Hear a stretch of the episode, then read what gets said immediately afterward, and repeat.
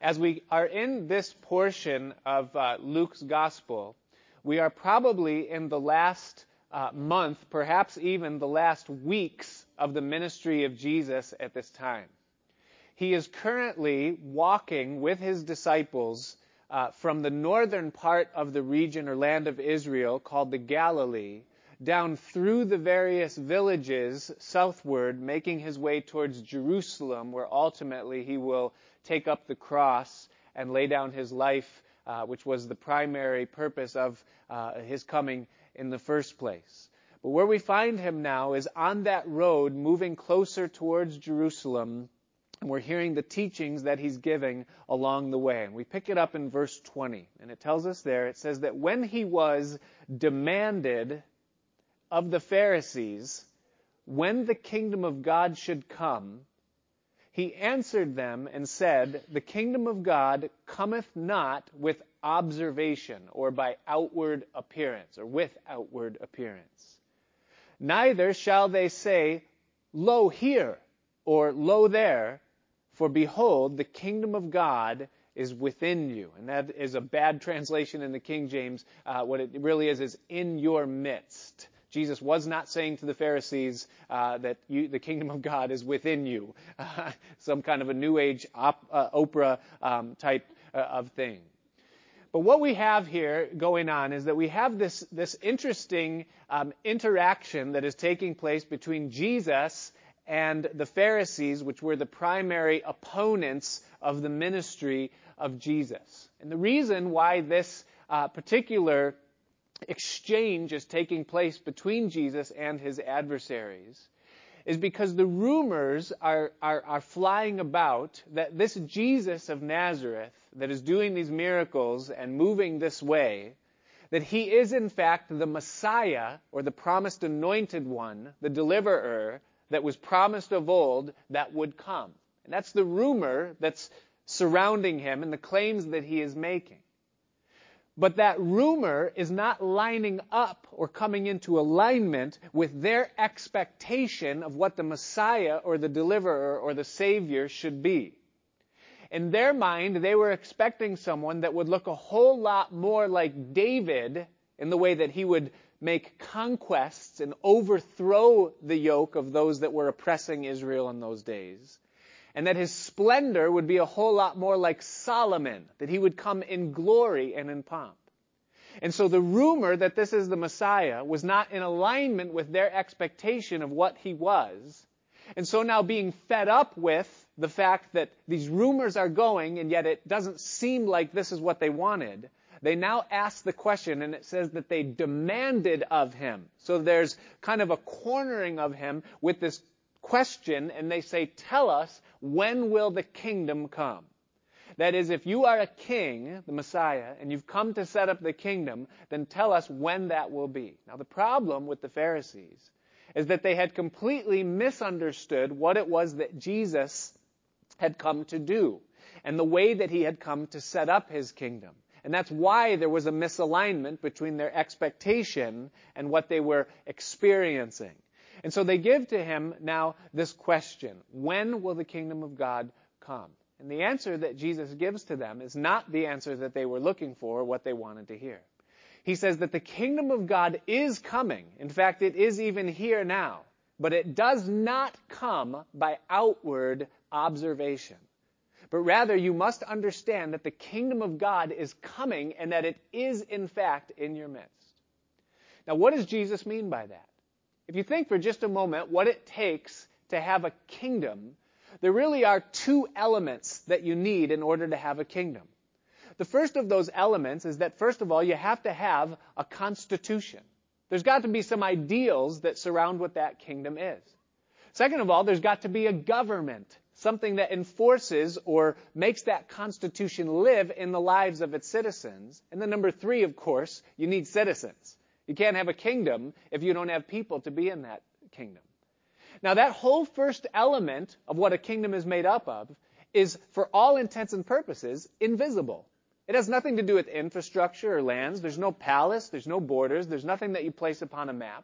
All of those things are kind of an invisible thing that make up the substance of what a kingdom is. The second element in a kingdom, of course, then would be the borders and the infrastructure.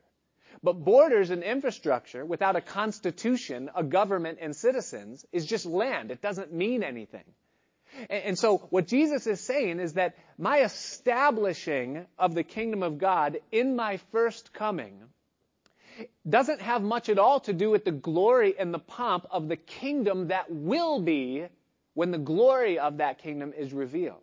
But what I've come to do is establish that kingdom in its constitution, in its government, and in building its citizens or bringing its citizens into the, the, the, constitution of that kingdom.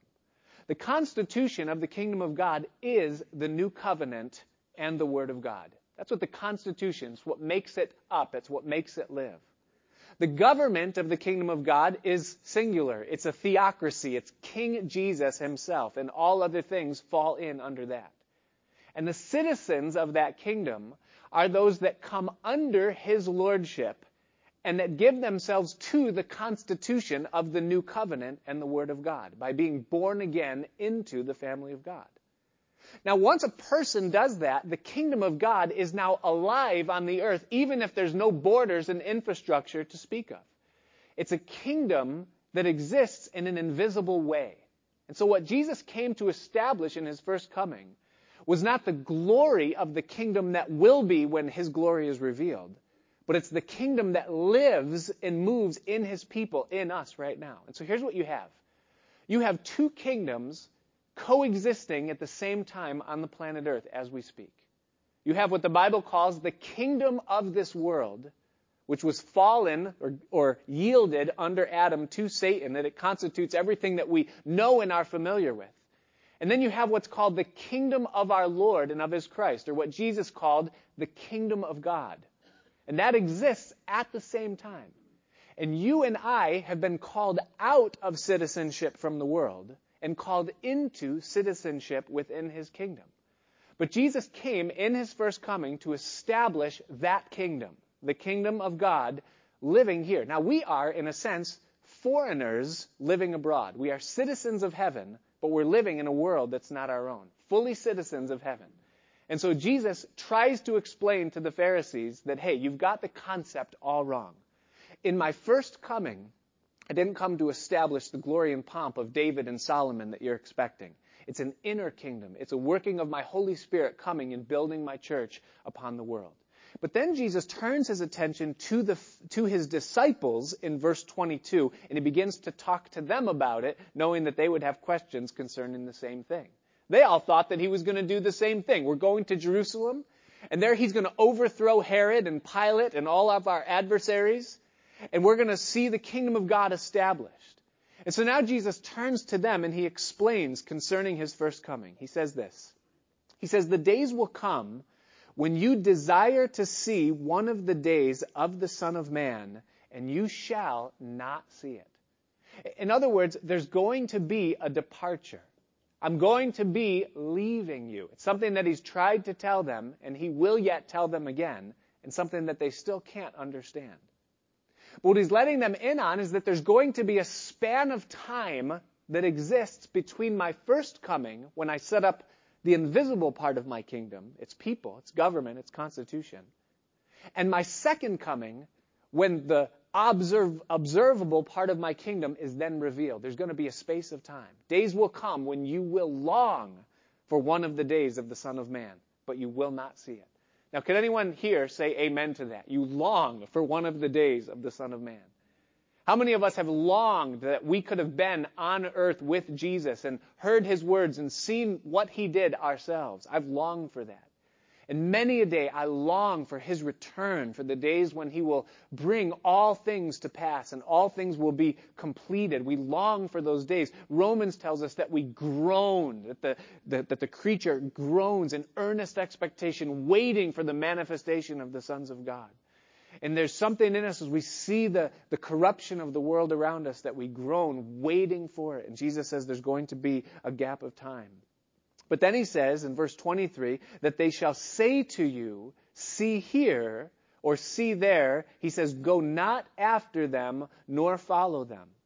For as the lightning that lighteneth out of the one part under heaven shines unto the other part under heaven, so also the Son of Man shall be in his day. He's saying, understand this, that as you're waiting for my return in that span of time while I'm gone, know that you will not need to be told when my kingdom does arrive in its visible form it will be quite obvious to you. Just like lightning that shines in one side of town is seen on the other, you will know it full well. You won't need to have someone tell you, come here and see it. But the good news is that Jesus is giving is that there will be a day when the kingdom of God does come with observation. That though it isn't coming in his first coming that way, there is a day when it will be revealed and we will be partakers of it. But notice what Jesus says must happen first in verse 25. He says, But first must he suffer many things and be rejected of this generation. Now that can be a very easy verse to overlook or just pass over and get into what Jesus says next. You know, the real exciting stuff concerning his second coming. But really the most important verse in this whole passage is verse 25. Because unless Jesus first suffers many things and is rejected of this generation, then there can be no citizens of the kingdom of heaven to speak of. And if you have no citizens, then you have no kingdom, even if you are a king. And if it wasn't for the rejection and the suffering that Jesus accomplished upon the cross, then there would be no one ever anywhere that would be qualified to become citizens of that kingdom of God. It's only through the blood of Christ that we can be a part of his kingdom at all. And so it was necessary that first he would suffer and die, and then his kingdom would be established, which it was on the day of Pentecost when the Holy Spirit came, and 3,000 souls were added to the church that day. The kingdom of God in its invisible form was formulated or created, brought to bear upon the world, and it has been in that way ever since. Now, after talking to them about his first coming and talking to them about the interim that will take place between his first coming and his second coming, what Jesus does now between verse 26 all the way through verse 8 of chapter 18 into the next chapter, what he does is he answers four questions that everyone who's sitting there will have concerning the second coming of Jesus Christ and the establishing of his kingdom. And so Jesus doesn't wait to be asked when he will come the second time, probably because they didn't understand at all what he was talking about, and they didn't know that they should ask that. But he answers four questions concerning the second coming. The first question that he answers, which is the big one that everyone would have then and everyone does have now, and that question is when? When is it that you're going to appear the second time and the observable part of your kingdom is revealed? That thing that we groan for and wait for. And so he answers that question beginning in verse 26. And notice what he says. He says, And as it was in the days of Noah, so shall it be also in the days of the Son of Man, or the days that he'll be revealed.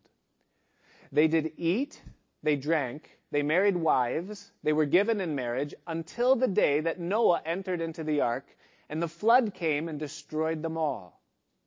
Likewise, also as it was in the days of Lot. They did eat, they drank, they bought, they sold, they planted, they builded. But the same day that Lot went out of Sodom, it rained fire and brimstone from heaven and destroyed them all. And here's the answer. Even thus shall it be in the day when the Son of Man is revealed. When will Jesus return? Lord, when are you going to come back? When is the second coming going to happen? He doesn't give them a day, He doesn't give them an hour. But He gives them a sign. He tells them there's something that they can watch for and compare with their day so that they can be ready when it comes. And so what Jesus does is He gives two stories from Old Testament scripture, which are essentially one in the same. It's one story that's repeated uh, in two different instances. The first he reaches into concerns Noah, the one who built the ark, and the story is from Genesis chapter 6. The second concerns Lot in the days that he was in Sodom, and the story is given to us in Genesis chapter 19. And both of those stories have four things in common. Number one is that there was a place where the moral climate was defined as wickedness. With Noah, it was the whole planet. And with Lot, it was just the city of Sodom. But there was a place where the moral climate was total filth and evil. Number two is that the, there was a situation where there was righteous people living alongside wicked people. In the days of Noah, that was Noah and his family. In the days of Lot, that was Lot and his family, or at least some of his family that were righteous, and then the rest of the citizens uh, were the wicked. The third uh, thing that you have is that the righteous in both stories are removed. Noah is removed by being put in the ark. God shuts the door, and he's separated from the rest of the world and insulated there. And in the story of Lot, an angel actually goes into Sodom, takes him by the hand, says, I can't do anything until you're taken out, and literally has to yank him out of Sodom with only uh, his wife and his two daughters. Um, and we're going to find out what happened to his wife in just a minute. It didn't fare so well for her. But he pulls them out, and so the righteous are removed, and then number four in both stories, the removal of the righteous makes way for the judgment of God to come. And so you have a moral climate of evil. You have a situation where the righteous are living alongside the wicked. The righteous are removed so that judgment then can fall upon the wicked. And then how Jesus applies that to the question is that this is what it will be like in the days when the Son of Man is revealed. And so here's what Jesus is saying to every generation of the church age that wants to know when will Jesus come back. He's saying that you can do this. You can line up the conditions of the world in Noah's day, and then you can put in that line also the condition of the world in the days of Lot, and you'll find that they're very much the same. And then you can evaluate the conditions of your own day the days in which you are living in. And when you see those three things come into alignment, the days of Noah, the days of Lot, and the days that you are living in, then that's a very good time to be expectant for the second coming of Jesus Christ because you're probably living in the last days. So what are the characteristics that made up Noah's day and Lot's day that we would look at in our society to to judge or discern whether or not our society looks like that of Noah and Lot. Well, without turning to those passages and examining every word of them, the Bible summarizes those days as days where wickedness was great in the earth, where the earth was filled with violence and corruption, and that all flesh had corrupted their way before God. In both instances, there was sexual perversion that manifested itself in different ways. And in both instances, there was rebellion against God and his ways of righteousness without any restraint and without any respect to his person. The apostle Paul defines it further in 2 Timothy chapter 3. He adds more dimension or depth to what we can expect to see in the last days. He says in 2 Timothy 3 verse 1, he says, This know also, that in the last days perilous or dangerous times shall come. For men shall be lovers of their own selves, covetous, boasters, proud, blasphemers, disobedient to parents, unthankful, unholy, without natural affection, truce breakers, false accusers, incontinent, fierce, despisers of those that are good, traitors, heady, high-minded, lovers of pleasures more than lovers of God, having a form of godliness, but denying the power thereof. From such turn away.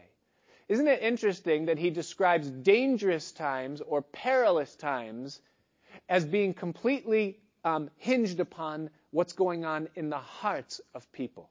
Having nothing to do with anything else, economies, or, you know, it, it all has to do with the heart of man. And he describes more fully what was taking place in the hearts and in the lives of the men and women that were citizens of the earth in the days of Noah and citizens of Sodom in the days of Lot. He says, um, that, that, there will just be an absolute uh, level of filth that is immeasurable uh, in that. And so the first um, characteristic that we would look for in our days if we wanted to discern where we're at in relation to the second coming is that we would want to know are the moral conditions of our world, the world that we live in today, defined as great wickedness, corrupt, evil, violent, sexually perverse, and a general attitude of rebellion without restraint against God. The other attribute that Jesus gives to us that we would look at uh, as we make this evaluation for the days that we live in is something that Jesus gives us in our text that you cannot get from the texts in both Genesis 6 and Genesis chapter 19. Notice what Jesus says of all the things that he could say to qualify the days of Noah and Lot. Notice what he says. Look again at verse 27. He says uh, concerning the days of Noah, they did eat, they drank, they married wives, they were given in marriage until the day that Noah entered the ark and then the flood came. And then likewise in verse 28 concerning uh, Sodom, it says they did eat, they drank, they bought, they sold, they planted, and they builded. You say, well, there's absolutely nothing wrong with any of those things. I mean, people do that every day. Those are biblical things. We're supposed to get married. That's a good thing. It's the people that aren't getting married that's the problem. So why is Jesus bringing this up in terms of a relationship with those days and our days in a means of comparison? Here's why. Because the general attitude of those that lived in those days was one of total, absolute apathy to the wickedness that was going on all around them that the citizens that were living in those societies had become so calloused to the level of wickedness that to them it just seemed like life as normal. Like the, everything is just continuing like it always has. We're not ripe for the judgment of God. We don't deserve the judgment of God. We don't expect the judgment of God. We're just living our lives. Everybody's just doing their own thing.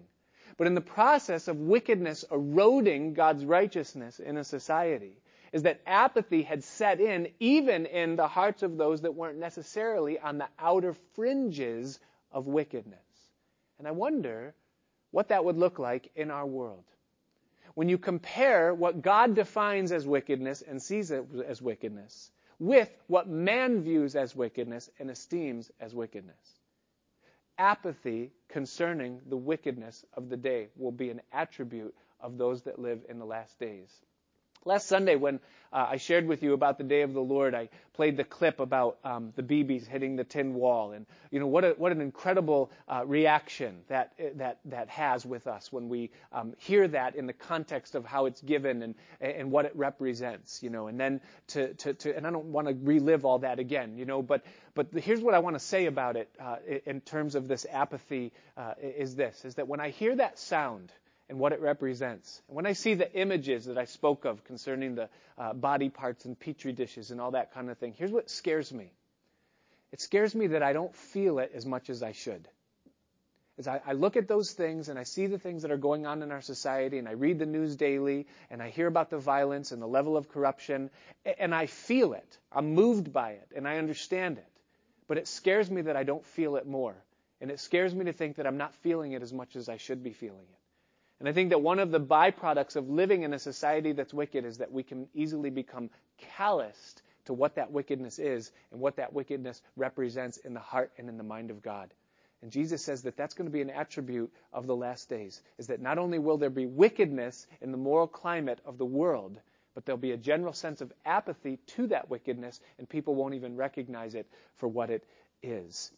And so those are the characteristics of comparison that Jesus gives that we're to put into alignment to check where we are at with the Lord. And so, as we think about that and move forward, the next question that Jesus answers, that would be the next question that they would have, and I hope it's the next question that we would have, is how is it that we should then be prepared for the coming of the Lord? If it's something that will be a great way off, and it's something that we don't know when exactly it will happen, then what is to be our mentality or our method through which we're prepared for that day when it comes? Notice what Jesus says in verse 31. He says, In that day, he which shall be upon the housetop, and his stuff in the house, and that's the way they lived in those days. They had flat roofs, and the housetop was the equivalent of our porch or deck. He says, Let him not come down to take it away, and he that is in the field, let him likewise not return back. And so I don't know if you've ever done this, but I do this from time to time because I'm normal. Is that I think, what would I do if I ever woke up in the middle of the night and my house was on fire? uh, what would be my course of action? And you know, you kind of rehearse, okay, where are the kids? Where's the exit? How do we get out? And then I think, okay, well, if the fire started on the other side of the house, what would I have time to grab? You know, I don't want to go to the DMV. I want the motor vehicle records. I don't want to go to all the, I want the birth certificates. I, you know, and I think, where are these things? And I go through in my mind and I think about where are the most valuable things, the photographs, the computer, you know, the things that I can try to save if I have time in case of a fire. And what Jesus is saying here is that when that time comes, and however that um, call is made, and we are asked to respond to it, the reaction that we're to have is immediate dismissal from all things in this life. And the only way that we can be ready for immediate dismissal for all things in this life is if we have that mentality every moment of this life. In other words, in order for us to be prepared for the coming of the Lord, it means that we need to be uprooted at all times and ready to leave this world behind in every way and do it in a hurry. You think of how the angel snatched Lot out of Sodom.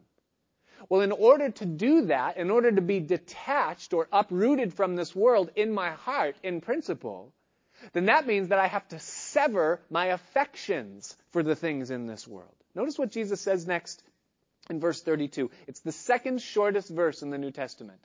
He says, Remember Lot's wife. It's a very stern warning, spoken very softly and in only a very few words. Remember Lot's wife. And I know some of you here tonight are saying, What happened to Lot's wife? when Lot was carried out of Sodom by the angel who said, Judgment is coming, and I cannot do it until you are taken out, because God does not destroy the righteous along with the wicked. It says that as Lot and his wife were fleeing Sodom, carried by the hand of the angel, it says that Lot's wife turned around and looked back. And the idea is that she looked back longingly.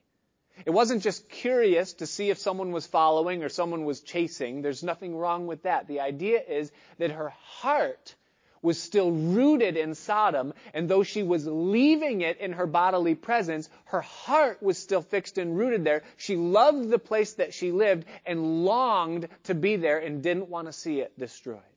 And the result of that look back, the Bible says that she was instantly, immediately turned into a pillar of salt.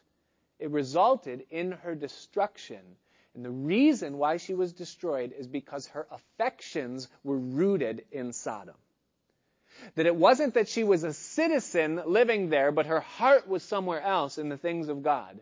But she was not only living there as a citizen, but her heart was entwined with it as well. And when the call came to leave, she couldn't part with it because her affections were in it.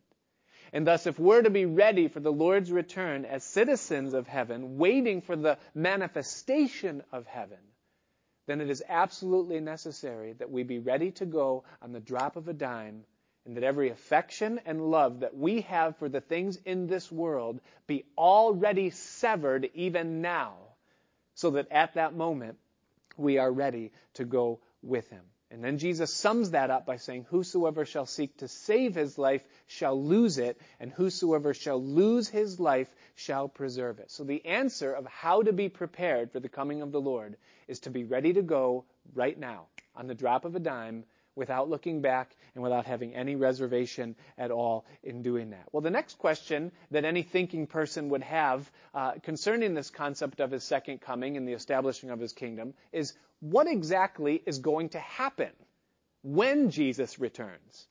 What's that day going to look like? And so Jesus graciously answers that question next again without being asked in verse 34. He says, I tell you, in that night, there shall be two men in one bed, and that's two people, two humans, but in the context of the days, there might be two men in one bed, um, but it won't be happening according to what Jesus is going to say. It says, the one shall be taken, and the other shall be left. Two women shall be grinding together, grinding out the morning meal, grinding wheat together in the morning. The one shall be taken, and the other shall be left. And two men shall be in the field, the one shall be taken, and the other is going to be left. The very first thing that strikes us as we consider the, the question of what exactly is going to happen in that day is that you must understand that it's going to happen in a very singular moment. Do you notice in the text that at the same time, at the same moment, there are two people in bed asleep? Two women grinding out the morning meal, and two men working in the field in the heat of the day. Interesting, isn't it, that Jesus knew that the world was round? He knew that somewhere on the planet would be the middle of the night, where, well, where in somewhere else it would be uh, the middle of the day, and somewhere else it would be the morning.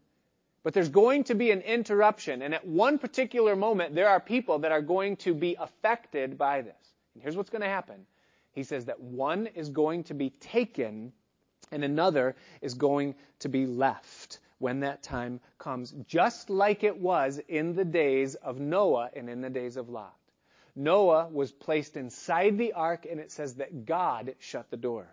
Lot was grabbed by the hand and snatched out of Sodom, taken out because the word was that God does not destroy the righteous with the wicked.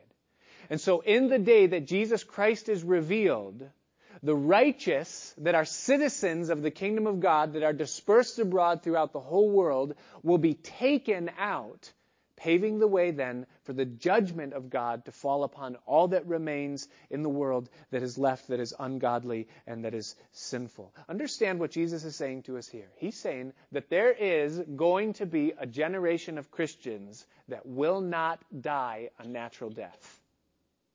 There is going to be a time that it's going to happen upon the earth that people will be taken up that didn't die. Jesus said it the first time in John chapter 11 when he was talking to Mary and Martha about being the resurrection and the life, a verse that all of us are familiar with. When, when, when Lazarus was dead and Jesus raised him again and Martha was sobbing saying, Jesus, you could have saved him, the words of Jesus to her were these in verse 24 of Matthew 11, or John 11. It says that Jesus said unto her, I am the resurrection and the life. He that believes in me, though he were dead, yet shall he live. And then in verse 26 he says this, and whosoever lives and believes in me shall never die. Believest thou this? In other words, when the day of resurrection comes, those that have died will rise. They will live again. But those that live and believe in me at that time will never die, but they will be resurrected while they yet live upon the earth. The apostle Paul discusses it in 1 Corinthians chapter 15 verse 51, talking again about the resurrection and teaching the Christians about resurrection life. He says, behold, I show you a mystery. We shall not all sleep, and that word means die. It was King James for die. We will not all die, but we shall all be changed, transformed. In a moment, in the twinkling of an eye, at the last trump, trumpet. For the trumpet shall sound, and the dead shall be raised incorruptible, and we, that is those that are alive, shall be changed. For this corruptible must put on incorruption, and this mortal must put on immortality. We will be caught up and we will receive at that time new and glorified bodies. We're waiting for an upgrade. Paul would say it to the Thessalonian church in this way in 1 Thessalonians chapter 4 verse 15. He says, For this we say unto you by the word of the Lord, that we which are alive and remain until the coming of the Lord shall not prevent them which are asleep, or those that have died. For the Lord himself shall descend from heaven with a shout, with the voice of the archangel, and with the trumpet of God, and the dead in Christ shall rise first. Then we which are alive and remain, that's those that are living at that time, shall be caught up, taken up, together with them in the clouds to meet the Lord in the air, and so shall we ever be with the Lord. And so what the Bible teaches is that when Christ is revealed, in the day when his kingdom is to be revealed, that what will take place is upon the earth is that God will first remove those that are righteous or those that are in Christ, those that are citizens of his kingdom, paving the way for judgment to then come upon uh, the rest of the world. Now, the Bible teaches that that catching up, or that moment that God will take us away, that that will precede the judgment of God that is to come. And here's why. Because in 1 Thessalonians chapter 5 verse 9, Paul still on the same theme talking about the second coming. He says this. He says, "For we are not appointed unto wrath." And what God is going to do during the last seven years of human history upon this earth is that He's going to pour out wrath upon a world that has been given over to wickedness, to great evil, to corruption, to perversion, and general rebellion and uh, irregard to God and what He wants uh, for their lives. And so that's what God's going to do. But before He does that, He's going to pull out those that He has declared righteous. And those that are declared righteous are not those that are better than other people. It's those that have put their faith in Jesus Christ and are trusting Him for their salvation, and they've become citizens of heaven based upon the terms of the new covenant. It's by grace, through faith, the free gift of God. In Revelation chapter 3 verse 10, Jesus talking to the church in Philadelphia, the church that represents the last days church. Jesus says this.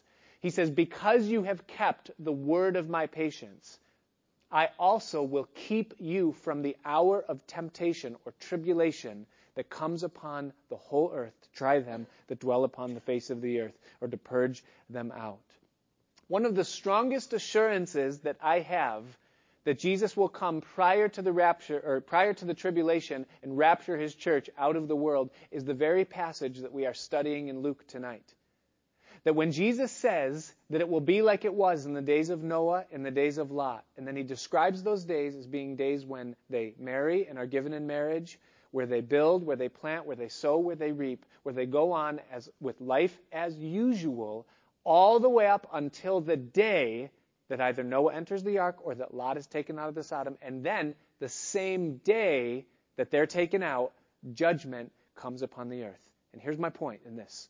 When I talk talking pre reason why we know we'll be taken out before the judgment comes, is that God does not destroy the righteous with the wicked, and he says it will be life as usual all the way up to that point, just like it was for Noah, just like it was for Lot. And if God allows his bride, and think about how crazy that is, to go through his judgment, it absolutely will not be life as usual up to the moment where one is taken and one is left uh, behind. If you don't know Jesus Christ personally and you're here tonight, you will not be taken in the rapture uh, of the church that's coming. Well, he answers a question um, in verse 37 that they might have been asking as a very obvious answer. He says this. It says that they answered and they said unto him, Where, Lord? Where is it going to take place that one will be taken and, and, one will be left? And the answer of Jesus is this. It says, He said unto them, Wheresoever the body is, or the carcass is, thither will the eagles be gathered together. Now I confess that's a tough verse, but here's what I think Jesus is saying. He's saying this. He's saying that just like anywhere where there's a dead body, you can expect to see ravens and birds of prey, so also wherever there is a Christian, there's going to be a rapture. People are going to be taken. And the reason I believe Jesus uses this illustration of a raven to the carcass is because once the Christians are removed from the world, that's all that will be left is nothing but death and filth, and it will be for the birds. Jesus said in the Sermon on the Mount, He said that salt, or you are the salt of the earth, the Christians, you and I. The salt preserves. But He says, but if the salt loses its savor, then it, and that is the world, that's what's being salted. He says, then it is good for nothing than to be cast out and trodden underfoot of men. And once the salt of the earth is removed, then there'll be nothing left of the earth than a carcass that is left and ripe for judgment. Well, the final question that Jesus answers concerning his second coming, he answers in the first eight verses, and we'll do those and go no further tonight. And the question would be, and I, hope it's a question that you and I might have, uh, maybe even more than they would have. The question is, how is it that when you're living in a world that's falling apart to that level, that you maintain hope and that you hold on to your faith in Jesus Christ and go, don't get swept up in the current of that wickedness. And so Jesus goes on and realized that the chapter breaks were not there uh, in his day. He didn't say chapter break. You know, he's continuing with the same exhortation. It says that he spoke a parable unto them to this end, that men ought always to pray and not to faint. Now, the context of what he's about to say is what he just said. The intent of the parable is given. He says that men ought always to pray, and the reason why men are always to pray is so that they don't grow faint hearted in the midst of all the things that will be going on in the world in those days. The word faint that Jesus uses there, it means to become discouraged, it means to become weary or tired, it means to despair, it means to lose heart. And it is amazing how easy it is to lose heart in a world that's filled with wickedness uh, and, and, and, when you're trying to live a, a, life that's righteous before the Lord. And so he tells them this parable so that they wouldn't grow hopeless uh, while they're waiting. He says in verse 2, saying, here's the parable, there was in a city a judge which feared not God, neither regarded man. Now that's a bad judge. You don't want to stand before that judge. A judge is supposed to fear God because he's going to give an account for the judgments that he's making, and you want him to like people because want, you want him to be just and fair. But this guy's neither of those things. He doesn't fear God. He doesn't care about man.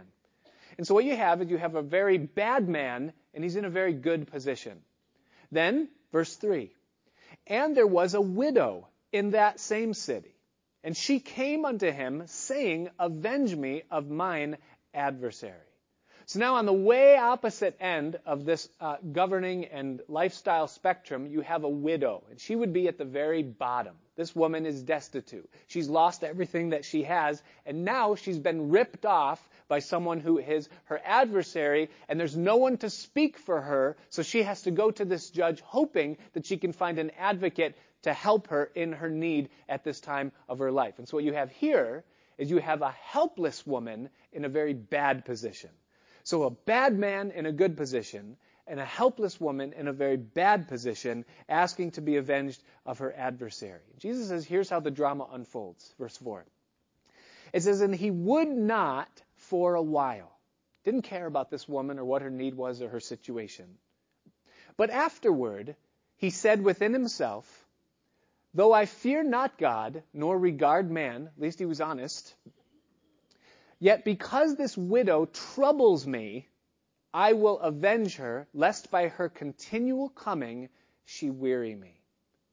So this judge makes a decision after seeing this woman on several occasions that this woman is going to drive me out of my mind, or her story will be picked up by those that will run against me in the next term and they'll use it as a smear campaign that I don't help widows in some way it's going to come back on me that I didn't help this woman. And so not because I care about her and not because I fear God, but simply because her face has become popular around here, I am going to now help this woman.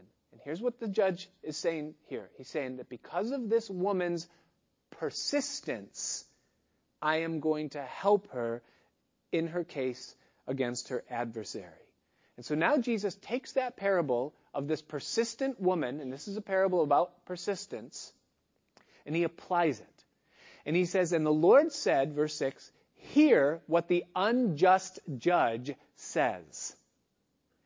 And shall not God avenge his own elect, which cry day and night unto him, though he bear long with him? Now understand something here. What Jesus is not saying here in this context is that God is a bad judge that doesn't care about you. So if you expect to get something done through heaven's court and see its results played out on earth, then you better raise your voice because you've got a whole lot of reluctance that you've got to overcome if you want God to move on your behalf. That's not what Jesus is saying. This is a parable of contrast.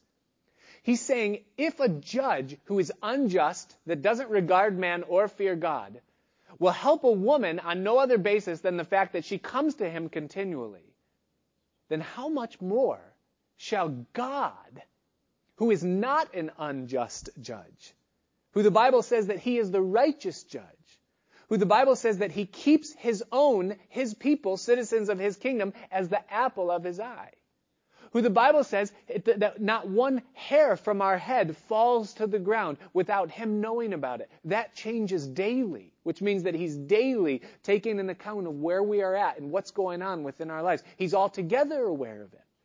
So God is not like this unjust judge, is what he's saying. Also in the parable, you have a woman who is a widow. She's destitute. She has nothing. She has no advocate. She has no one to help her. She has no voice in this world. She's got nothing to stand upon. Nothing. That is the complete opposite of the position that you and I are in when we come to God. We are not a widow that's coming to God destitute, begging for Him to do something because we have no claim. No, the Bible says that we are the bride. We're the bride of Christ. Ephesians chapter 5. Paul said that the church is the bride. We're His. We're beautified. He loves us. He's for us. The Bible says if God didn't spare His own Son, but freely gave Him up, how much more will He not freely now give us all things? Romans chapter 5 says that we have access by grace into this faith wherein we stand and rejoice in hope of the glory of God. The Bible says that we can come boldly before the throne of grace to obtain help in our time of need. The Bible says he that keeps us doesn't slumber or sleep. And so we're not a widow that's destitute and has no rights. We're the very bride of Christ upon whom God has placed all of his promises and he's given us the invitation and even the command to come and to cast our cares and our burdens upon him in this life. But here's what happens. Is that because we live in a world where the odds are stacked or the deck is stacked against us, a world governed by wicked men and wicked principles, oftentimes we feel like a widow even though we are a bride. Things happen in this world because we have an adversary. And that adversary sometimes does things in our lives that rip us off. Every one of us here has things in our life right now that we can look at that even come to mind when I say these words. Things about ourselves that we beg God constantly for because the adversary has done things in our lives. Some of us dealing with issues within our families that we're pleading with God. We're saying, Satan has ripped off my family and my marriage, and I don't know what to do about it. Some of us in our minds, things that are going on, mental issues that we have, we say, I've been robbed, I've been, I've been taken advantage of. There's something that's happened in my life and I need to get it back. I need it to be right. And so we feel like widows because we're living in a world that is run by our adversary. And so we feel estranged from the help that is ours. But here's what Jesus is saying is that if when you are living in this world as a bride but feeling like a widow, if you live in that condition in a prayerless state, then you're living like a widow when you could be living like a bride. That doesn't mean that everything that we ask God for, He's going to answer or give to us. Notice what Jesus says in honesty in verse 7. He says, God will avenge his own elect, which cry day and night unto him, though he bear long with them. There are things that we deal with in this life on this side of eternity that we plead with God for, that we persistently bring before him and say, God, can you fix this? God, can you heal this? God, can you change this part of who I am or what I am or what I've done and the effects that it's had upon my life? And we pray week after week and month after month, and sometimes we don't see the answer to those prayers come. And so what the temptation is, is to lose heart. Is to say God doesn't hear. God doesn't see. God doesn't care. And so we stop praying. And the result of that is that then we faint. We become discouraged. We become weary. We become hopeless because we've cut off communication with the Father. And here's what Jesus is telling us here. He's teaching us that, that we have access to God and that though we are in a strange place, this world, and though we are away from home, he's saying that when we come to God in prayer on a consistent basis, there is insight that he desires to give to us. There's perspective that He sheds upon our circumstances and our situation. There's leading that He provides for our lives. There's protection and a covering that He gives to us while we're walking through this hostile territory. There's encouragement that comes in the form of His hand upon our lives and the comfort that comes through the Comforter in the presence of His Holy Spirit with us. There's wisdom that He imparts to us so that we know how to navigate the various circumstances and situations that we find ourselves in. And there is blessing from God that is available to us right now while we're on this earth away from Him. And the way that I access those things is through prayer. And Jesus is teaching us that in days where we're waiting for His return, and we see wickedness coming in and we don't understand how everything is going to play out or if these things will ever be fixed or ever be right, he's saying the answer is pray. And the answer is pray always. And if I stop praying because I become discouraged because of the things that are going on in the days that I'm living in, then I'm probably going to lose heart and I'm apt to get swept up in the current of that wickedness and the hope of his coming will be a distant hope to me. The worship team can come as we close. In Titus chapter 2, the Apostle Paul says this concerning the second coming of Jesus Christ.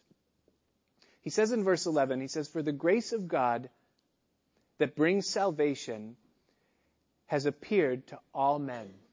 That's the grace that's been exposed through the cross of Jesus Christ. And that grace teaches us that denying ungodliness and worldly lusts, that we should live soberly, righteously, and godly in this present world, looking for that blessed hope and the glorious appearing of the great God and our Savior, Jesus Christ. An absolute essential ingredient in our success as Christians is that we maintain a hold upon the blessed hope of the glorious appearing of our great God and Savior, Jesus Christ. In Hebrews chapter 12, verse 1, the writer of Hebrews says that faith is the substance of things hoped for. In other words, our faith in Jesus Christ and in His Word and the promise of His coming is the substance or the substrate or the foundation upon which our hope is built or upon which our hope stands. Faith is the substance or substrate of things that are hoped for. And if we allow that hope to be taken from us because of the wickedness that we get caught up in, or because of the overwhelmingness of the darkness of the days that we live in, then we're apt to lose that hope. And once we lose that hope, no other hope matters. Because every hope that we have for things in this life ultimately either fade, fail, or they disappoint. The hope for things in this world cannot last and they cannot sustain us. The only hope that does is the hope that He is coming again. And that when He comes, He will set things right. And so He says, pray always persistently and stay in communication with heaven. In Jesus' name. Father, we thank you tonight for this word. We thank you for the things that you've spoken to us through it. We thank you for the answer to questions that you knew that we would have concerning when you would come. How can we be prepared? What's going to happen? And how can we keep from being swept up in the current of wickedness in days that are dark? And so we give you thanks tonight, Lord, that you give us insight into these things. And I pray tonight, Lord, for each one of us here, that tonight our hope would be renewed. Lord, that as we look at the things that have been taken from us by the hand of our adversary, that we would see that there's one in heaven who's stronger, who's our advocate, our bridegroom who cares and who sees. And I pray, Lord, if there's any here tonight that have become prayerless or become hopeless, I pray that tonight your love would be shed abroad in their hearts afresh by your Holy Spirit that's been given. Lord, we ask that you would give us insight and wisdom and vision for the days that we live in right now. We pray that you'd help us to see how near we are to your return, nearer than when we first believed. And we ask, Lord, that every one of us would be ready. Father, we pray that if anyone here has roots in Sodom or roots in the world as it was in Noah's day, that, Lord, you would give us the grace tonight to see what those things are and power by your Holy Spirit to cut them off and sever them. And that, Lord, if our hands are hanging down and our knees have become feeble, We ask that tonight you'd strengthen us afresh with your Holy Spirit and that you cause us to look up knowing that our redemption draws near. And Lord, that you would be our hope because you're the author of hope. And so fill us tonight, O God. Let your Spirit be shed abroad in our hearts. Let us walk according to that blessed hope of the glorious appearing of our great God and Savior, Jesus Christ. And may the God of hope fill us with all hope as we continue to walk with and serve him. In Jesus' name, amen.